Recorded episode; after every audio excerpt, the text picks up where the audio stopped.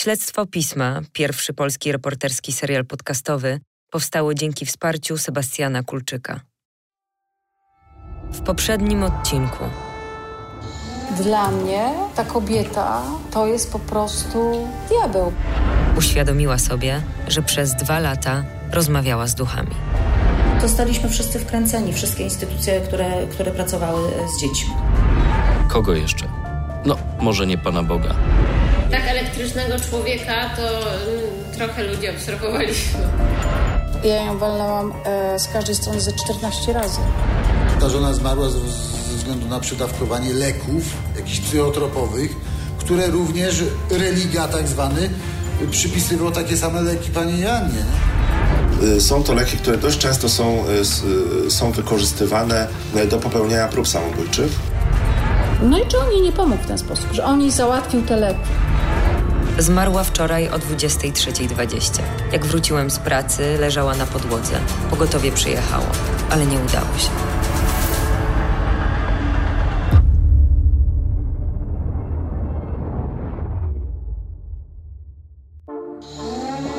Agatę i Jana oskarżono o znęcanie się nad czwórką dzieci ze szczególnym okrucieństwem. Minęło pięć lat. Nie zostali skazani. Czyżby byli niewinni? A może są inne powody? Okazuje się, że przemoc wobec dzieci to czubek góry lodowej. Manipulacja, oszustwo, zagrożenie zdrowia i życia. Nazywam się Mirek Bległy, a to jest Śledztwo Pisma. Reporterska historia opowiadana tydzień po tygodniu. Odcinek szósty. Kto będzie następny?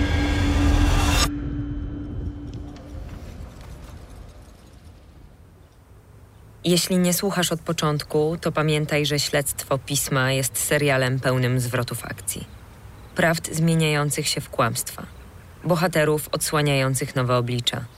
Aby w pełni zrozumieć o co chodzi, zacznij słuchać od pierwszego epizodu.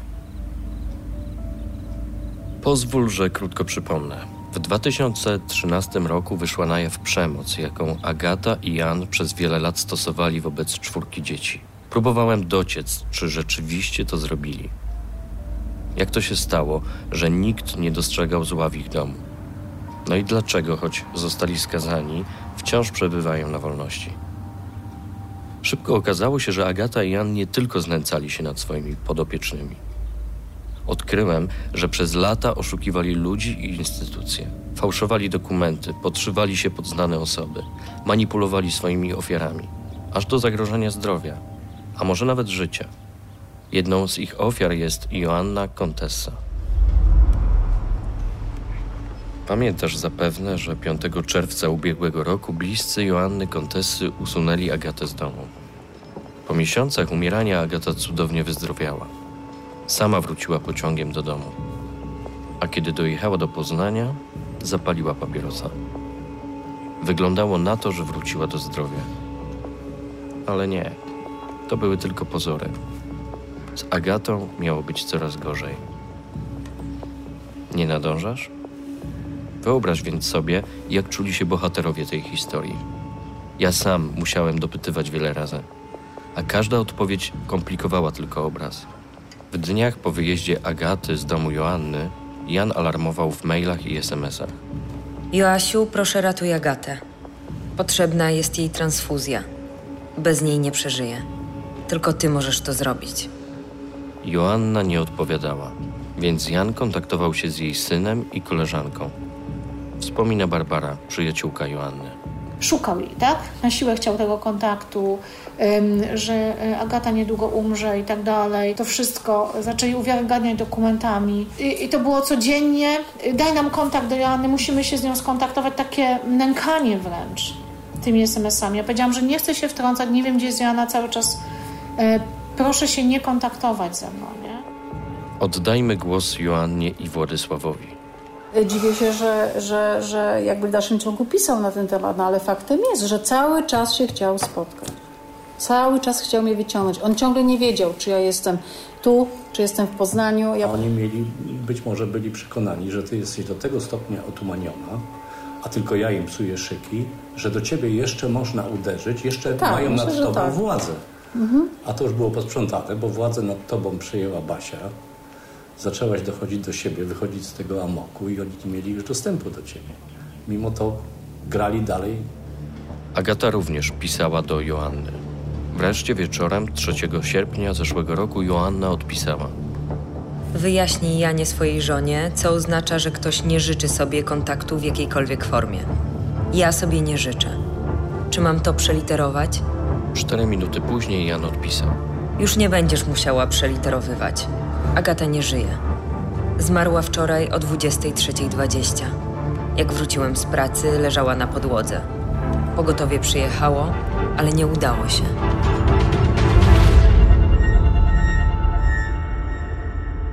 Zacząłem się zastanawiać. Czyżby Agata nie żyła od roku? Nie mogłem w to uwierzyć.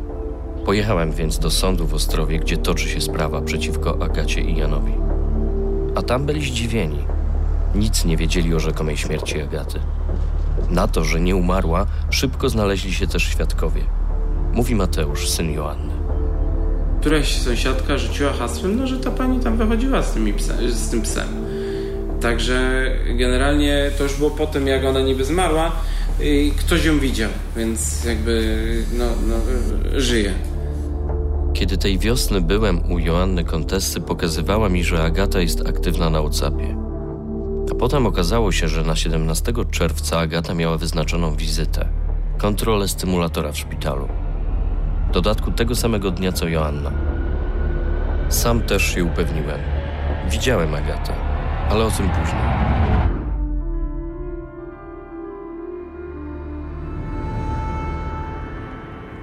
Skoro Agata i Jan przez lata oszukali tyle osób i instytucji, dlaczego ich matactwami nie zainteresowały się organy ścigania? Pamiętasz, w poprzednich odcinkach wspomniałem, że Joanna Contessa zatrudniła detektywa, by dowiedzieć się, kim naprawdę była Agata. Maciej Zygmunt to doświadczony śledczy. Był naczelnikiem Wydziału Centralnego Biura Śledczego w Poznaniu i szefem zespołu antyterroru kryminalnego. W śledztwie pomagała mu jego podwładna, Marika Lewandowska. Między innymi ustalili, że Jan nie jest prokuratorem, tylko pracownikiem hurtowni. Były naczelnik Poznańskiego Centralnego Biura Śledczego powiedział mi, że sprawy, którymi zajmował się w CBS, były proste w porównaniu do tej. Najbardziej taka, no, no niesamowita, nietypowa. Nie? No ja prowadzę na przykład szkolenia na detektywów, na licencję detektywów i tam z tymi kursantami o tam nieraz o jakichś tam sprawach, o czymś rozmawiam. Tej sprawy nawet, chociaż on to generalnie pewno jakbym zaczął niej opowiadać, to, to się boję, żeby tak, z jednej strony patrzyli na mnie też na może na jakiegoś wariata, a z drugiej strony ona jest tak do opowiadania nawet y, niesamowita, że, że, Że no, osobie, która nie jest wprowadzona chociażby w jakąś część tego, to ciężko zacząć w ogóle, ciężko Mm. I jako powiedzieć. przykład gdzieś to do tych działań detektywistycznych nawet też ją trudno dawać, bo, bo to wiesz, nie wierzę, że kiedykolwiek podobna sprawa się może powtórzyć, nie? Z początku nie dawał wiary. To, to słuchając y, pani Anny, no, no to bym myślał, że ktoś sobie jaja ze mnie robi, bo mówię, moje doświadczenie zarówno tutaj prowadzeniu już 10 lat blisko tej działalności detektywistycznej, jak wcześniej, no prawie 20 lat w policji pracowałem i tak dalej, no to miałem do czynienia z różnymi osobami, niekoniecznie no, no, no, y, można ich określić jako super zdrowe psychicznie i tu też bym myślał, że mam do czynienia z kimś niezrównoważonym psychicznie. Detektywi szybko jednak nabrali pewności, że Joanna nie zmyśla. Ale Maciej Zygmunt postanowił towarzyszyć Joannie podczas wizyty na policji, by jako były naczelnik CBS uwiarygodnić jej historię. Dla mnie no to sprawa nadawałaby się do tego, żeby tym się zajęły naprawdę organy ścigania i to poważnie, nie jakiś tam komisariat, komenda powiatowa gdzieś daleko, gdzieś tam w terenie, tylko no zresztą do tego doprowadziliśmy, że pani Joanna była ze mną osobiście w Komendzie Wojewódzkiej w Poznaniu, w Wydziale Kryminalnym i no, próbowaliśmy ich tym zainteresować. Nie? Natomiast wydaje mi się, że tak cała ta nietypowość tej, tej sprawy, zupełnie taka no, no niepasująca do jakichkolwiek innych opowieści, to na książkę ewentualnie się nadaje, a nie na życie, spowodowała pewno, że, że ta policja też tak podeszła. Dla mnie zresztą no, no, no, to było też skandaliczne po- poniekąd zachowanie, znaczy zachowanie może mniej, no, w każdym razie reakcja końcowa policji, że oni tam tak naprawdę nie wiedzieli, co z tym zrobić, nie? czy to się zająć tym, czy to dla nich jest, nie? Pytania, no ale tak naprawdę no to szkody pani żadnej materialnej nie podniosła, więc tak naprawdę nie dla nas sprawa, nie? No, no to, to był dla mnie też skandal, nie? Tak, ja podejrzewam, że do dzisiaj to jeszcze tam w tej komendzie tam oni myślą, że stary Zygmunt też już zwariował. Co prawda, do Joanny zadzwoniła jeszcze policjantka z Poznania. Prosiła, aby wyceniła i przysłała SMS-em straty materialne, na jakie naraziła ją Agata. Joanna wszystkie koszty wyceniła na 70 tysięcy złotych. I dodała, że nie o koszty materialne tutaj chodzi, bo koszty niematerialne są niewyobrażalne i nie da się ich policzyć. Ale potem zaległa cisza. Joanna skontaktowała się też z prokuraturą w Ostrowie, bo wiedziała już o sprawie przemocy wobec dzieci. Napisała o taśmie magnetofonowej. Usłyszała ją całkiem przypadkiem, kiedy jechała z Agatą samochodem. Agata chciała jej wtedy zaprezentować jedno ze swoich nagrań, ale wybrała nie tę kasetę. Nagle, nie? Y, y, się to włączyło. Y, kiepska jakość, to się, to, się, to się zgadza, natomiast ewidentnie na głos Jana jest charakterystyczny, tak? Ja słyszałam go nieraz, w związku z czym na pewno to był głos Jana i rozmawiał właśnie z dziewczynką i z chłopcem. Jezu, Jan by mnie zabił, jakby wiedział, że ja to, że ja to y, tam puściłam. W każdym razie y, ona twierdziła, że kiedyś w przeszłości on zajmował się właśnie takimi sprawami dzie dziećmi. dziećmi po prostu co, no, no wykorzystywanymi. wykorzystywanymi seksualnie i tak dalej. Jako kto się zajmował? Prokurator. Prokurator, czy tam i niby on przysłuchiwał. A I, że on przysłuchiwał i, że, i tłumaczyła mi, że to się właśnie tak przysłuchuje i to tak właśnie wyglądało, że na przykład bawi się z, z dzieckiem, bawi się, bawi, bawi się, bawi i nagle zadaje pytanie, nie? Właśnie, że tak powiem, e, z tej kategorii, która go interesuje. Zadaje pytanie jedno, drugie i potem znowu wraca do zabawy. I to tak właśnie wyglądało. On, to tak wyglądało, że te, że te dzieci na bazie jakiejś lalki e, pokazywały Agata opowiedziała Joannie, że Jan jako rzekomy prokurator miał prowadzić sprawy rodzin zastępczych, które seksualnie wykorzystywały dzieci. Między innymi pewnej kobiety.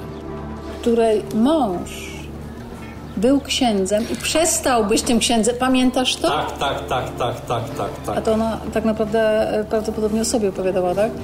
I że oni właśnie zostali rodziną zastępczą i że nie, nie dźwigali tego tematu. Jak pewnie pamiętasz, Agata opowiedziała Joannie i Władysławowi, że ten były ksiądz z żoną bili dzieci, wiązali, a nawet wykorzystywali seksualnie. W dodatku podrabiali zaświadczenia o ich chorobach psychicznych. Innym z kolei razem, a świadkiem tej rozmowy była sąsiadka Joanny, Agata stwierdziła, że trzeba być pojebanym, aby zajmować się takimi dziećmi w rodzinie zastępczej.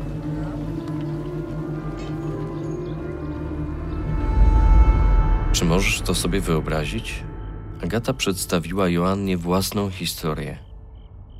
Jedynie kwestia molestowania seksualnego nie znalazła się w aktach sprawy. A może to wątek, który umknął prokuraturze i sądowi. Prokuratura w Ostrowie odpisała Joannie, że pismo przekazała sądowi, jak również jednej z lubuskich prokuratur, ale Joanna nie wie, co prokuratura zrobiła z tym dalej ale Agata też czuła się pokrzywdzona. Dzień po wyjeździe od Joanny odwiedziła szpitalny oddział ratunkowy w Poznaniu. Według dokumentacji, którą potem przedstawiała, stwierdzono u niej stłuczenie lewego barku, uraz ręki, liczne siniaki i obrzęk. Tego samego dnia Agata miała zawiadomić prokuraturę w Piotrkowie Trybunalskim o przestępstwach, które popełnili Joanna i Władysław. Mam kopię tego zawiadomienia. Agata napisała w nim między innymi Pragnę również dołączyć swój telefon w celu sprawdzenia i potwierdzenia mojej wiarygodności na okoliczność, że nie brałam udziału w tej intrydze. Nie podszywałam się pod inną osobę, gdzie w tej chwili zostaję niesłusznie oskarżana. Nikt nie wie, co ja w tej chwili czuję. Jestem kłębkiem nerwów. Po wyjściu ze szpitala dołączę również wypis ze szpitala wraz z obdukcją. I oskarżyła Władysława o przemoc psychiczną i fizyczną. W piśmie zaznaczyła, że ze względu na pracę jej męża w prokuraturze w Poznaniu zgłoszenia dokonuje w Piotrkowie Trybunalskim. I podpisała się Agata Kontessa. Równocześnie o wszystkim powiedziała Mateuszowi, synowi Joanny. Posłuchaj rozmowy telefonicznej, którą Mateusz odbył z nią kilka dni po wyjeździe Agaty z domu jej rzekomej siostry. Zachowało się nagranie. Wyciszyliśmy w nim niektóre imiona bliskich Joanny. No cześć Mateusz. No cześć, co tam? Słuchaj, wiesz co, dzwonię do ciebie, jak do prokuratury. Ale musiała, musiałabyś mówić trochę głośniej, bo cię kiepsko słyszę. Mam, trochę mnie boli gardło, ale już będę mówiła. Złożyłam wniosek do prokuratury. No, wysłałam już yy, tą kopię, nie? Bo oryginał oni zabrali. Yy, kopię, tam pieczątkę zrobili. I teraz No. tak, w sprawie tych maili, tego wszystkiego, wiesz? Sytuacja wygląda tak, że mnie poinformowano, że będę musiała mieć yy, świadka, jakiegoś tam dwóch, ewentualnie wczoraj rozmawiam. Ale no słyszałem, że dzwoniłaś. No, Natalia mówiła, że musiałabym się po prostu z tobą skonsultować, więc mówię, zadzwonię dzisiaj i no i więc nie wiem, czy byłbyś w stanie? Ale w Na ogóle o co chodzi? Ja, ja nic nie rozumiem, przez telefon to nic nie załatwimy, tak? Bo ja, ja naprawdę nie, nie mam zielonego pojęcia w ogóle o co chodzi, tak? No, Chodzi o to, że tam osoba się podszywała pod tego. Ja tam po prostu poskładałam to wszystko, mam taką dokumentację też i chciałam, żeby po prostu oni wzięli, sprawdzili. Zostawiłam też numer te, y, telefon swój komórkowy jako dowód, żeby sprawdzili, że ja takiego, takich rzeczy nie robiłam. Mm, Nie wiem, no, tam, no ale to, to nie wiem, to, to musi być jakiś termin, coś kiedyś wyznaczone, tak? To znaczy, z tego co wiem, to 30 dni y, jest, bo ja z prywatnego powództwa to robiłam i się pomyliłam, miałam to zrobić z urzędu, ale nie wiedziałam, wiesz. No i po 30 dniach wszczynają śledztwo, ale ja muszę mieć, wiesz, mam już tam tych trochę dokumentów i tam te wszystkie, wiesz, bo byłam jeszcze też 3 dni w szpitalu, bo... No właśnie, coś mówiła, że jakąś operację miałaś. Nie, nie, nie operacji. Wiesz co, miałam e, po prostu ten, to mnie tak pociągnął, nie? Przewróciłam się i strasznie spuch obojczyk, wiesz? I okazało się, że mam skruczenie. No i teraz taką noszę specjalną, wiesz, taki, taki, ja nie wiem, taką chustę czy coś takiego, wiesz? I za pięć dni mam przyjdzie kontroli. No ale to mniejsza z tym. Ważniejsze jest teraz to, nie? No, no zobaczymy, to najwyżej tak, zrobimy tak, Ale że dobra, bo to jest ile? 30 dni 30 od dni mają złożenia, tak? A kiedy składałaś? szóstego koleżanka złożyła, bo ja byłam w szpitalu. Ale mam potwierdzenie kopii, nie? Mhm. Pieczątkę i kopię mam, wszystko potwierdzenie. Jak to mniej więcej tam mi powiedziała, jak to ma być napisane, napisane, to prawda, wiesz, nie jest to może ładnie, ale jest napisane mniej więcej w szczegółach. No dobra, dobra. Nie wiem, no tam będzie coś bliżej czy coś, to, to, to tam, to, to będziemy rozmawiać o tym, no sam, nie wiem, No, ja no chcę to- wiedzieć kto to pisał i tyle, no to, No słuchaj, na pewno będzie Asia powołana, dlatego że ja musiałam po prostu napisać, nie? No. bo oni, oni, oni będą ją e, powoływać. I tak samo jeszcze tutaj Jasiu mówi, że za mało ro, rozpisałam to wszystko, że będę dowoływana, czyli jeszcze będę mogła coś tam dopowiedzieć, nie? Mhm. Ale to co, to tak jak mówiliście tam, że, że to, to tam pewnie wy to składaliście, tak, ale to Jasiu to składał, czy jak? Bo, bo no on nie, jest nie, ja złożyłam. znaczy koleżanka złożyła mi, nie? Ja napisałam, a ona nie złożyła, nie? Tylko tyle, że ja chciałam w biurze podawczym mieć e, potwierdzenie złożenia, więc potwierdzenie złożyłam, dała mi, jest potwierdzenie, nie? Bo to w razach się robi. Aha. No, No to, także jest to zrobione. Słuchaj, powiedz mi, jak się y, Asia czuje, bo wiesz, nie dzwoni, nie dzwoni. No to jest, nie, nie wiem, bo ja też pracy jestem, no z tego co mi wiadomo to kiepsko. No, ale ona jest u czy jest u Basi? Ale to jest nieistotne. To jest w, tym momencie w bezpiecznym miejscu i ma i, i musi dojść do siebie jakoś i tyle. No na razie jest fatalnie. No, no, no wiem. Także jak coś chcecie, to nie wiem, to tam dzwońcie do mnie czy coś i, i tyle. I, ja, nie- ja, ja nie wiem, ja też mam problem, jakikolwiek problem kontaktu. Mhm. Dobra, dobra. To jak będziesz z nią rozmawiał, to najwyżej powiedz, że jest to złożone. No, to mama nie wie, tak?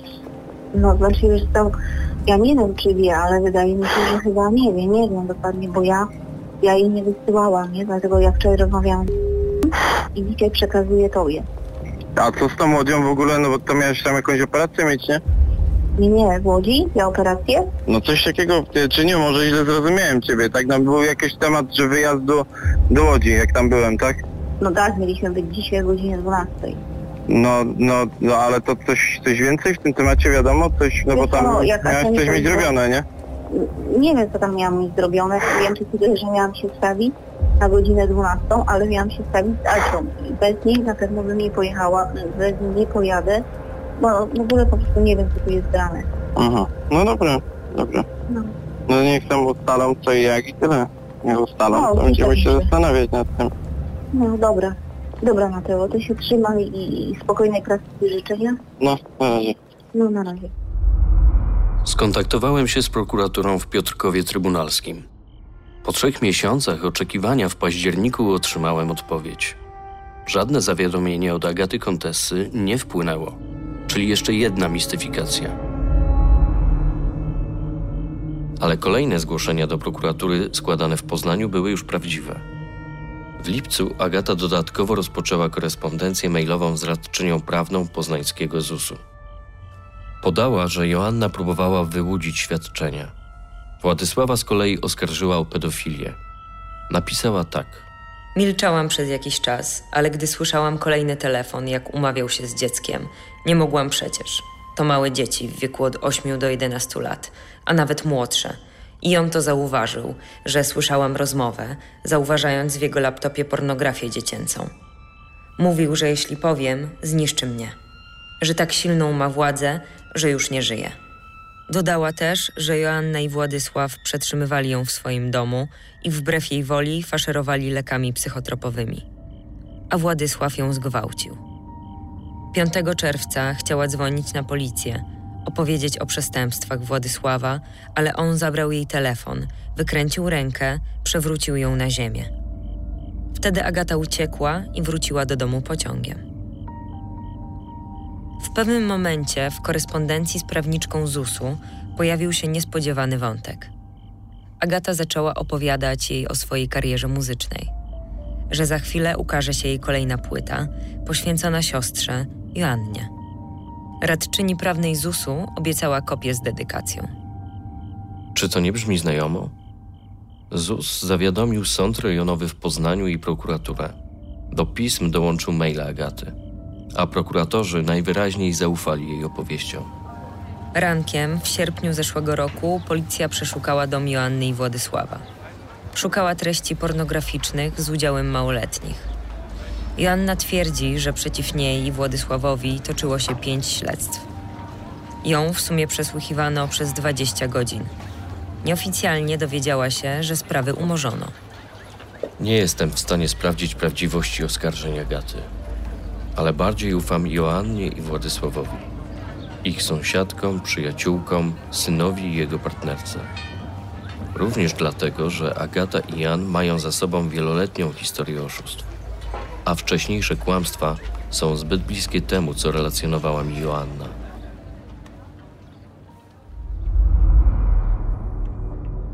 Tymczasem doniesienia Joanny lekceważono.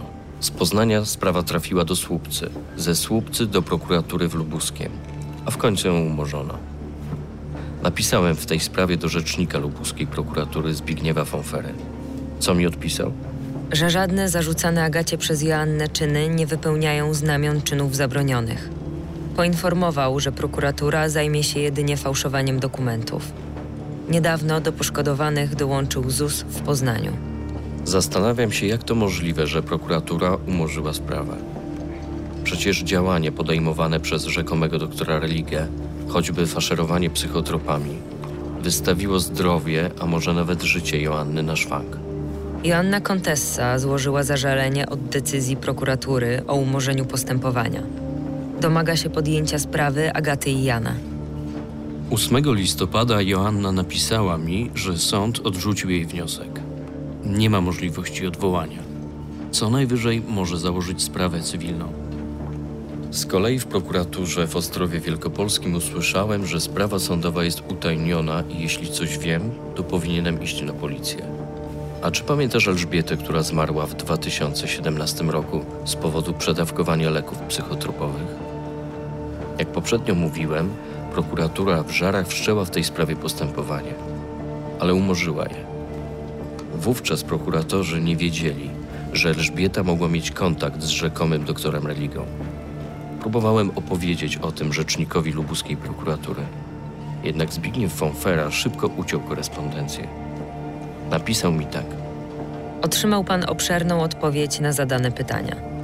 W odpowiedzi tej poinformowano, jakie stwierdzono przyczyny śmierci tej kobiety, ze wskazaniem, że kobieta zażywała leki przepisane jej przez lekarza. Nie mam w tej sprawie nic więcej do dodania. Szkoda, bo może leki przypisywał prawdziwy lekarz na podstawie zaleceń fałszywego. Tak jak to było w przypadku Joanny Kontesy. Albo ktoś podający się za religię kazał zwiększać ich dawki. A pamiętasz, że lekami psychotropowymi faszerowane były też dzieci w rodzinie zastępczej. W poprzednim odcinku rozmawiałem z psychiatrą, Sebastianem Kliwickim o tym, że leki, które brały Joanna i Elżbieta, często są wykorzystywane w próbach samobójczych. Zapytałem go o specyfiki przepisywane dzieciom w Ostrowie. Okazały się całkiem podobne do tych, które zażywały Joanna i Elżbieta. Jak mogło dojść do tego, że dzieci faszerowano lekami, mimo że nie były chore? Zapytałem o to doktora Kliwickiego. Bardzo często jest sytuacja taka, że dziecko przyjmowane do szpitala jest badane, jest prowadzony wywiad z rodzicami. Ci rodzice mówią o chorobach, które dziecko y, przebyło wcześniej, czy na które jest leczone przewlekle. Czasami bywa tak, że tej dokumentacji wcześniejszej nie ma na potwierdzenie tego, ale lekarze, którzy przyjmują takie dziecko do szpitala, no wychodzą z założenia, że dziecko jest y, przeprowadzane przez rodziców z, z, z jakby z powodu troski też o, o, zdrowie. Jest to dziecko kochane, jest prawidłowa relacja w domu. Yy, I tak naprawdę no, no, nie ma podejrzeń takich, że rodzice wymyślają dodatkowe choroby. Mało tego, często jest sytuacja taka, że w jakiś sposób ci rodzice jeszcze no, o niektórych chorobach nie mówią, może, mówią, może się pomylili, a jak ta choroba wyjdzie, no to, to wtedy będzie potwierdzenie, prawda? Więc, więc często taka sytuacja jest przy, przy, przy przyjęciu. Później w trakcie hospitalizacji też, jeśli taki rodzic powiedział na przykład o, o epilepsji, że wcześniej były napady padaczkowe, że trudno było ustawić dziecko na lekach i teraz te leki, które są dobrane sprawiają, że tych napadów nie ma, to też nikt z lekarzy nie będzie celowo sprawdzał, że no to odstawmy leki, spróbujmy, może, może, wy, może zadrga dziecko, może nie zadrga, prawda? No, no, byśmy celowo wywoływali tutaj cierpienie. Dzieci, Joanna Kontessa, Elżbieta i jej śmierć, no i podobne leki psychotropowe, które aplikował rzekomy doktor Religa. Nie dawało mi to spokoju. Ponownie wróciłem do prokuratora Fonfery.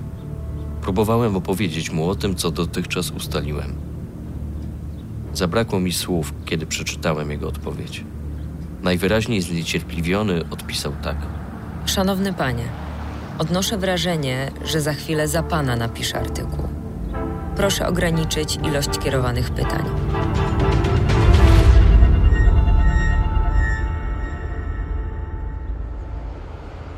Wiem już, że Agata i Jan systematycznie oszukują. Wciąż jednak nie rozumiem, jakie są ich motywy. Myślisz, że chęć zysku? Nie sądzę. Wprawdzie w przypadku rodziny zastępczej uzyskiwali pewne dochody i zabiegali o większe. A Agata żyła na koszt Joanny przez pół roku. Ale nie próbowała wyłudzić od niej pieniędzy. Żadnej z pani J, Agata i Jan nic nie ukradli. Posłuchaj, jak nad motywacjami Agaty zastanawiają się Joanna i jej mąż Władysław. Ja sobie, Pani Mirko, myślę, że gdyby, żeby to byli bandyci, to postępowaliby w sposób bardziej racjonalny, do czegoś zmierzający. Nie? A to się ciągnęło kompletnie bez sensu. Jeden miesiąc, coś tam naopowiadała historii, że to ma się wydarzyć, że jakieś samochody, że nas nam przywiezie, że nas do Ameryki zabierze, że ona umiera. I to się wszystko nie wydarzało. I, to, i, i teraz w momencie, kiedy cię uprowadzają, ja daję temu kres w ostatniej chwili, tym dramatycznej, to po co oni cię uprowadzali? Gdzie ona cię chciała wywieźć? Czym to się miało skończyć? Nie wiem. Cały czas była mowa... Cały czas była mowa o transfuzji i o transfuzji była no, ale cały... wiadomo, że ta transfuzja by nie nastąpiła, bo ona była fikcyjna. Dobra. No więc gdzie? I nie wiem. I potem cały czas po tym wszystkim, jak się to wywaliła 5 czerwca, to przez cały czas Jan się kontaktował, że ona umiera, że, że, że przecież że potrzebna jest transfuzja. Przypomniałem też sobie, co Janina mówiła o Agacie. Codziennie dzwoniła, wypytywała, żywiła się moimi kłopotami. Ona żyje życiem innych ludzi. Wypiera swoje życie. Wchodzi w rolę innych. Wchodzi w inne życie. Utożsamia się z ich życiem. Rzeczywiście, jest wiele wspólnego w zachowaniach Agaty już od czasu jej nieudanych doświadczeń ze zgromadzeniami zakonnymi. Ciągłe konfabulowanie, życie życiem innych, pragnienie bycia w centrum uwagi, epatowanie przemocą wobec siebie, wobec dzieci, obsesje seksualne, dopatrywanie się zboczeń seksualnych u dzieci, nazi porno, wilczyca z SS jako ulubiony film – i ta potrzeba sadomasochistycznego kontaktu, jak bicie po twarzy i ratowanie metodą usta-usta w domu Joanny. A jednocześnie rozgłaszanie wszemi wobec, że z Janem są białym małżeństwem, bo przysięgli sobie życie w czystości. Czy tym, co napędza Agatę, a razem z nią Jana, jest zaburzenie psychiczne? O historii tego małżeństwa zupełnie anonimowo opowiedziałem psychiatrze Sebastianowi Kliwickiemu. Nie mógł więc stawiać pewnej diagnozy ale odniósł się do profilu, który mu nakreśliłem. Tutaj pytanie jest, kim mamy do czynienia tak naprawdę, jeśli chodzi o, o, o, o tą osobę, która wkręcała, bo, bo na podstawie tych wszystkich dokumentów to tutaj jakieś takie naprawdę poważne zaburzenia, zaburzenia osobowości. E, pewnie, bo to wszystko jest bardzo usystematyzowane, też zaplanowane, konsekwentnie wprowadzane w czyn, więc, więc tutaj o, o jakichś takich chorobach e, Y, ciężkich, takich psychicznych, podczas których dochodzi do y, gdzieś tam i do zaostrzeń, do rozjechania się y, wielu rzeczy, do, do tego, że, że się taka osoba może wysypać też. No tutaj nie dochodziło do tego, zwłaszcza, że wiemy, że to nie, pierwsza sytuacja, więc i, że, że te osoby chcą żyć tak naprawdę często bardziej czyimś życiem niż swoim, bo to też do tego się sprowadza, prawda, że one tak wchodziły i przyjmowały ten model życia innych osób tutaj E, oczywiście doda, dodając i ubarwiając swoje wcześniejsze przeżycia, swoje wcześniejsze historie, wymyślając je. To też gdzieś tam pokazuje często osoby, które gdzieś e, chcą, chcą poprawić sobie poczucie własnej wartości, wymyślają to, tak trochę jak małe dzieci, prawda? Często też jak czegoś nie mają, to potem opowiadają, konfabulują, wymyślają różne historie i tak dalej. Podobnie opisałem zachowania Agaty i Jana psycholożce Izabeli Krause. Zastrzegła, że nie może odnieść się do tych konkretnych przypadków, bo wymagałoby to ich dokładnego zbadania. Ale wyjaśniła mi, z czym możemy mieć do czynienia. Jeżeli tożsamość u człowieka jest y, słabo ukształtowana albo bardzo zaburzona, to taki osobnik poszukuje bardzo mocnych doświadczeń, ekstremalnych doświadczeń, w których może poczuć własne istnienie i skuteczność swojego działania. I to są takie osoby, które podejmują czasami nawet takie decyzje no, kryminalne, ponieważ dopiero wtedy mocno odczuwają samych siebie i wiedzą, kim są. E, problem, też, e, problem ten też przejawia się w relacjach międzyludzkich, czyli mm, czasami nazywa się to przyklejaniem do kogoś, ma się kogoś znajomego, dochodzi do takiej symbiozy z tą drugą osobą, ponieważ obraz tej drugiej osoby staje się obrazem, wzorcem tożsamości dla tej osoby, która ma te poważne zaburzenia rozwojowe. Każdy człowiek chce mieć to poczucie wartości w miarę wysokie, w związku z tym takie osoby poszukują sprawdzania siebie i znowu w ekstremalnych warunkach. Czyli sprawdzają siebie zarówno w warunkach negatywnych, jak i w pozytywnych, ale bardzo mocno nasyconych emocjami. Czyli jesteśmy już tutaj na granicy patologii społecznej i takiego funkcjonowania kryminalnego, w życiu zawodowym, gdzie jest się mm, reprezentuje się jakieś, jakieś kompetencje zawodowe i status społeczny, jak również ze znajomymi. To są takie obszary, gdzie można budować sobie iluzję e, i uwierzyć w nią w pewnym momencie. Nawet trudno to nazwać czasami kłamstwem, dlatego że te osoby wierzą w to, co robią i potrafią zbudować sobie na to dowody. Czyli iluzja prowadzi do konkretnych działań, działania prowadzą do konkretnych faktów, fakty zaczynają być podstawą do tego, że w coś wierzymy. Z doktorem Kliwickim zastanawiałem się też nad motywami kobiety X i jej męża Y, których zachowania opisałem na podstawie wiedzy zdobytej o Agacie i Janie. Czy to jest e, e, cel sam w sobie jakby stworzenia sobie właśnie takiego świata e, i, szukania, i szukania jakby podziwu w oczach innych osób, że jest się kimś innym, bo to też niektóre osoby mają taką potrzebę i to jest dla nich takim paliwem do życia i do kreowania kolejnych historii też, prawda? No albo są to też motywy, o których jeszcze nie wiemy. Być może ten, ten motyw, o który, który też rozważaliśmy tutaj w czasie naszych rozmów, ten motyw taki seksualny trochę, no to jest jakiś wątek, który gdzieś tam dominuje w, w myśleniu. Ale co z tego, że działania Agaty wynikają z zaburzeń osobowości? Nie zmienia to faktów. Wspólnie z Janem oszukuje, krzywdzi ludzi, naraża na szwank zdrowie, a może nawet życie. A przecież ofiarami Agaty i Jana są nie tylko dorośli. Pamiętasz los czwórki powierzonych im dzieci. Najstarsza z nich, Agnieszka, właśnie skończyła 18 lat. Z nią jedną pozwoliłem sobie na kontakt.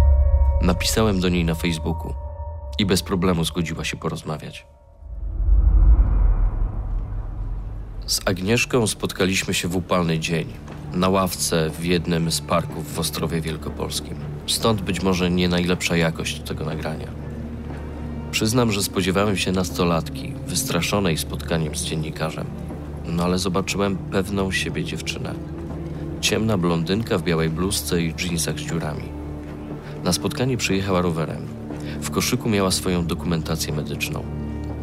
Posłuchaj, jak wyglądały pierwsze dni w domu Agaty i Jana, kiedy do Agnieszki dołączyła trójka młodszych dzieci: Damian, Adrian i Weronika. W śledztwie zmieniłem ich personalia, dlatego prawdziwe imiona dzieci w relacji Agnieszki musimy zagłuszyć. No to przy, ten, początku było kolorowo, pięknie, e, tam wzięli do McDonalda, razem ze mną ten i ten, byliśmy na jakimś e, basenie, ale to taka przegrywka, że fajnie, o, ten, ten, ten. Potem się zaczęły problemy typu, najpierw zaczynało się od paska. E, ja dostałam e, sprząt, od sprzączki w głowę, co miałam między innymi badania dodatkowe, czy przez tą y, sprzączkę od paska mi się nic nie stało, bo zdarzyło się, że raz mnie, dwa mi skręciło się w głowie. No, ale to nie było, że tak dwa, trzy razy, tylko no po 10, 15, nie? I to na pewno nie tylko ja mam bliznę, ale i, i ja.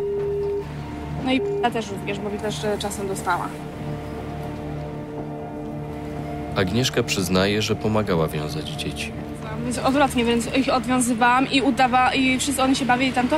Tylko jak na przykład kamera była, na przykład, bo postawiane najczęściej kamerę na telewizorze, żeby oglądać, co my wyrabiamy i tak dalej, więc nie mogłam przywiązać, ale jak kamery nie było, to odwiązywałam i jak słyszałam tylko, że jak zawsze siedziałam w oknie, patrzyłam, czy jadą.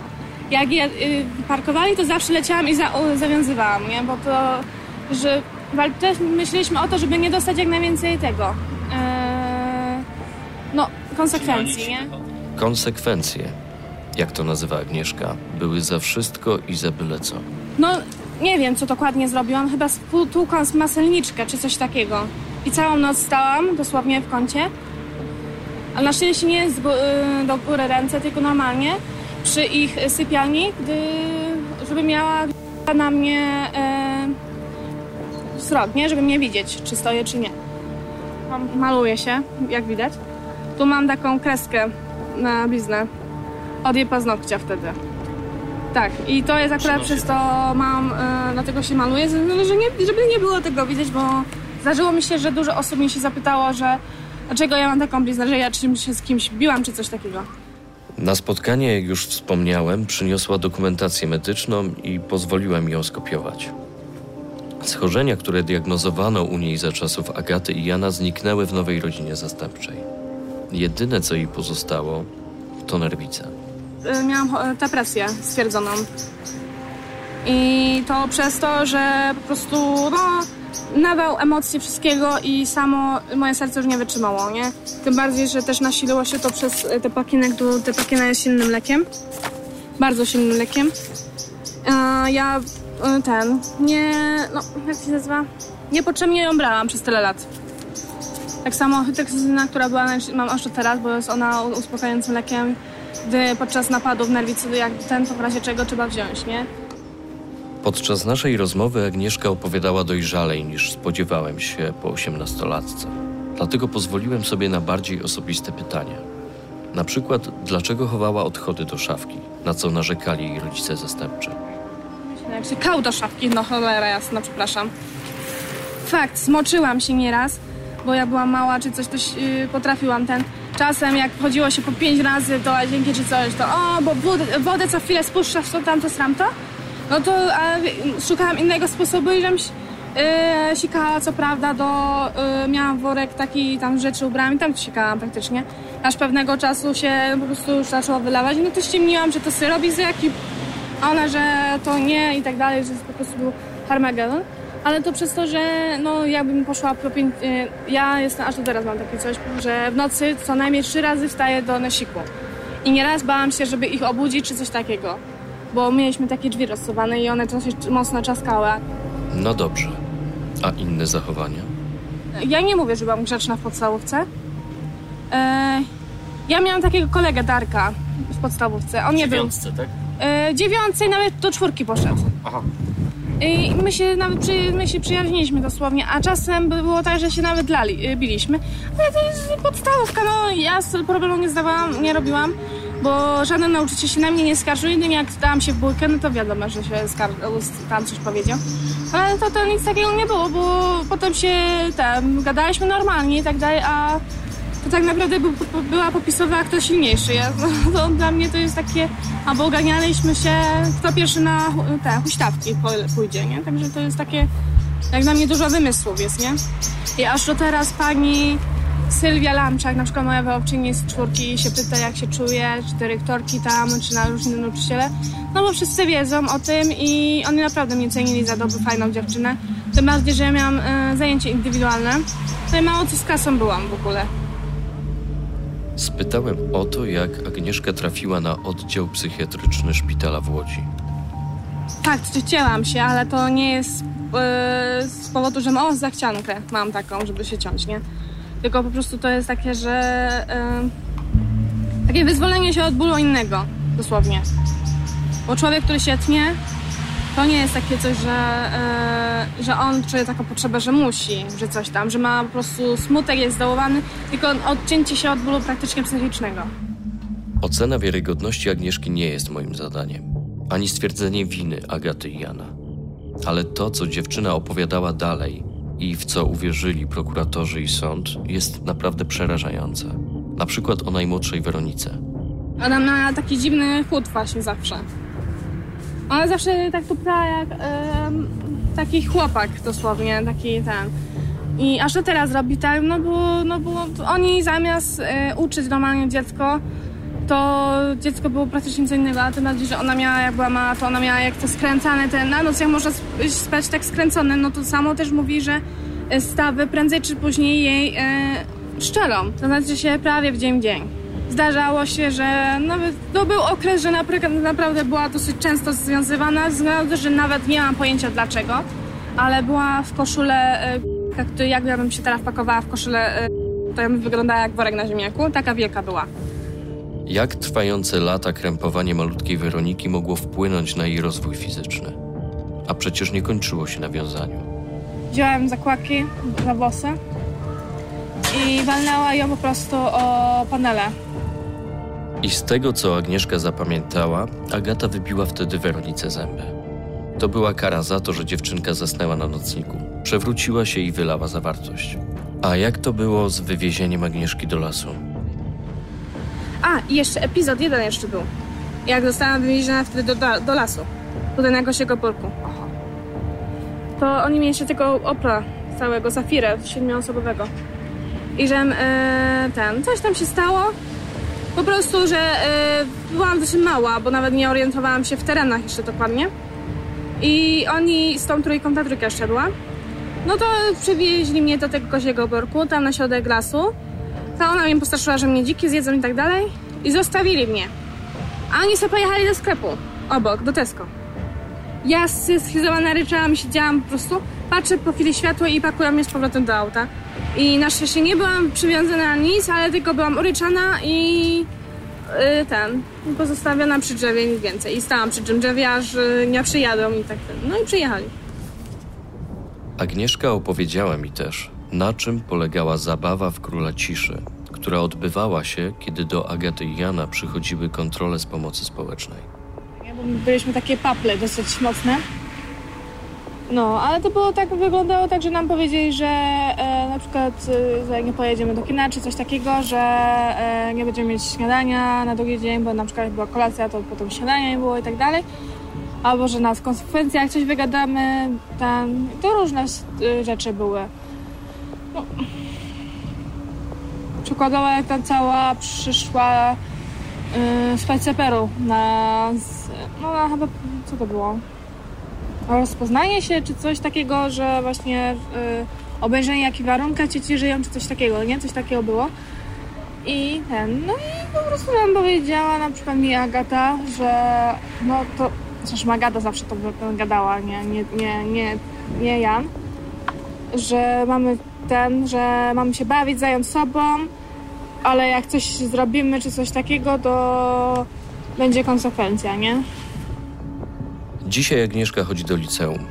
Po godzinach pracuje w dwóch miejscach, a w wolnym czasie uczy się profesjonalnej fotografii. I sama prowadzi dom. To niewielkie mieszkanie socjalne, które dostała w ramach procesu usamodzielniania. Codziennie sama gotuje sobie obiad. I tylko na ulicy na księży i siostry zakonne nie może patrzeć. Na koniec dodała, że poradę, czy się ze mną spotkać, poszła do starszego rodzeństwa biologicznego, o którym do niedawna nic nie wiedziała. Ja znalazłam dwa lata temu rodze- ro- rodzinę. Tak. Moja siostra ma 42 lata teraz aktualnie.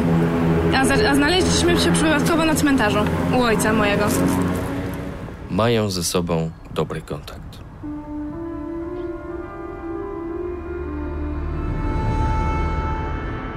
Zmierzamy do końca naszej opowieści. Została mi jeszcze rozmowa z Agatą i Janem. Najpierw zdecydowałem się zadzwonić na numer Agaty. Ona wtedy odebrała, ale kiedy usłyszała mój głos, kiedy się przedstawiłem, natychmiast udała, że to nie ona. Poprosiła mnie wtedy, bym zadzwonił jeszcze raz, ale już nigdy więcej nie odebrała mojego telefonu. Potem spróbowałem na numer Jana i ku mojemu zaskoczeniu ponownie odebrała Agata. Powiedziała mi, że po tym, co napisałem w reportażu pięć lat temu, nie będą ze mną więcej rozmawiać. I po chwili się rozłączyła. Próbowałem ponownie do nich się dodzwonić, ale zablokowali mój numer. Przez miesiąc dzwoniłem jeszcze z trzech innych numerów, ale ani razu nie odebrali. Wysłałem do nich mail, kolejny i wciąż cisza. Skontaktowałem się nawet z ich prawniczką, ale okazało się, że już nie współpracują. Dotarłem do braci Jana. Odnalazłem ich na wsiach nad Prosną.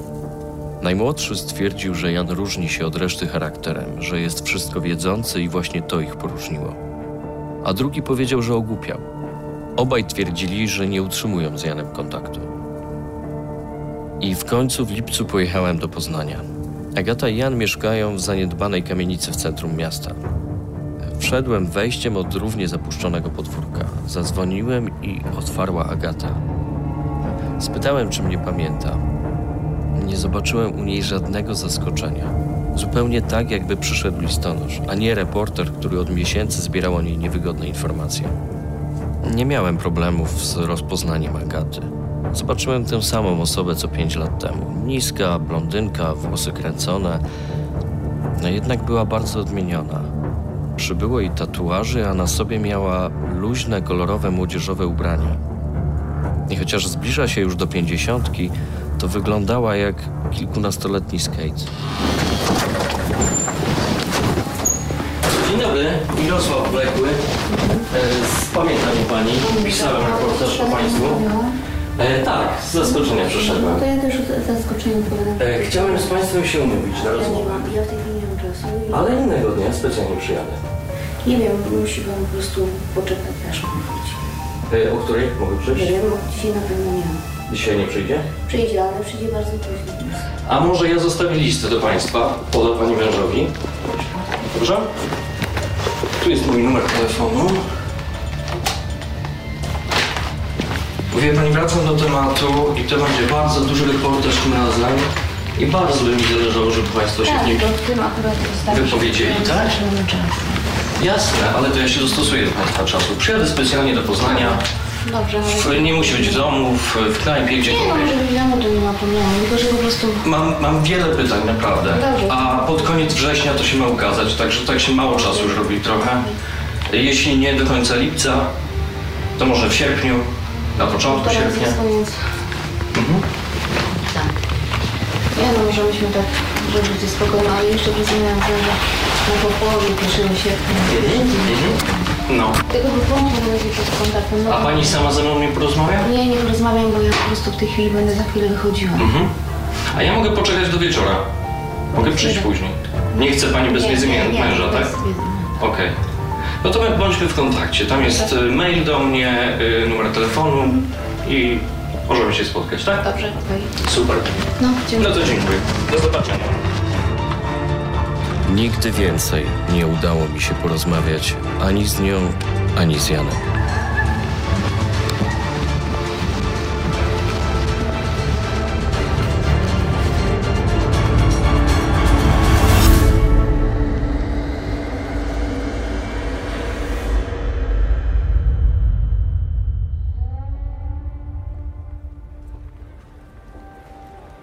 Agnieszka powoli próbuje ułożyć sobie życie.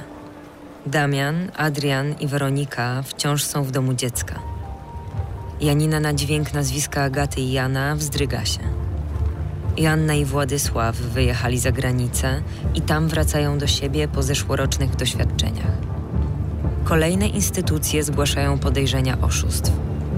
Ale w odniesieniu do najgroźniejszych zachowań Agaty i Jana, prokuratura w Lubuskiem umywa ręce.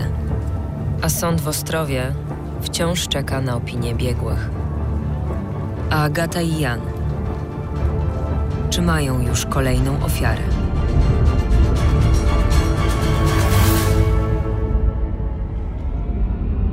Słuchaliście śledztwa pisma, reporterskiej historii opowiadanej tydzień po tygodniu.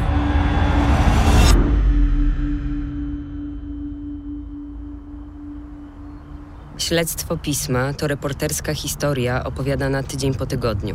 Słuchaj na śledztwopisma.pl, TOK FM oraz na Google Podcast, iTunes, Spotify i YouTube. Więcej materiałów związanych ze śledztwem znajdziesz na śledztwopisma.pl. Śledztwo Pisma, pierwszy polski reporterski serial podcastowy, powstało dzięki wsparciu Sebastiana Kulczyka. Wyprodukowała je Fundacja Pismo, wydawca miesięcznika Pismo, magazyn opinii. Partnerem dystrybucyjnym jest Radio Tok FM, właściciel aplikacji z podcastami. Śledztwo Pisma prowadzi Mirek Wlekły. Producentem jest Piotr Nesterowicz. Kierowniczką produkcji Barbara Sowa. Grafika Tomasz Majewski. Głos lektorki Agata Turkot. Muzyka Wojtek Wierzba. Montaż i dźwięk Maciej Zych. Nagrań dokonano w studiu Osorno Krzysztof Czeczot. Śledztwo pisma wiele zawdzięcza Monice. Dziękujemy.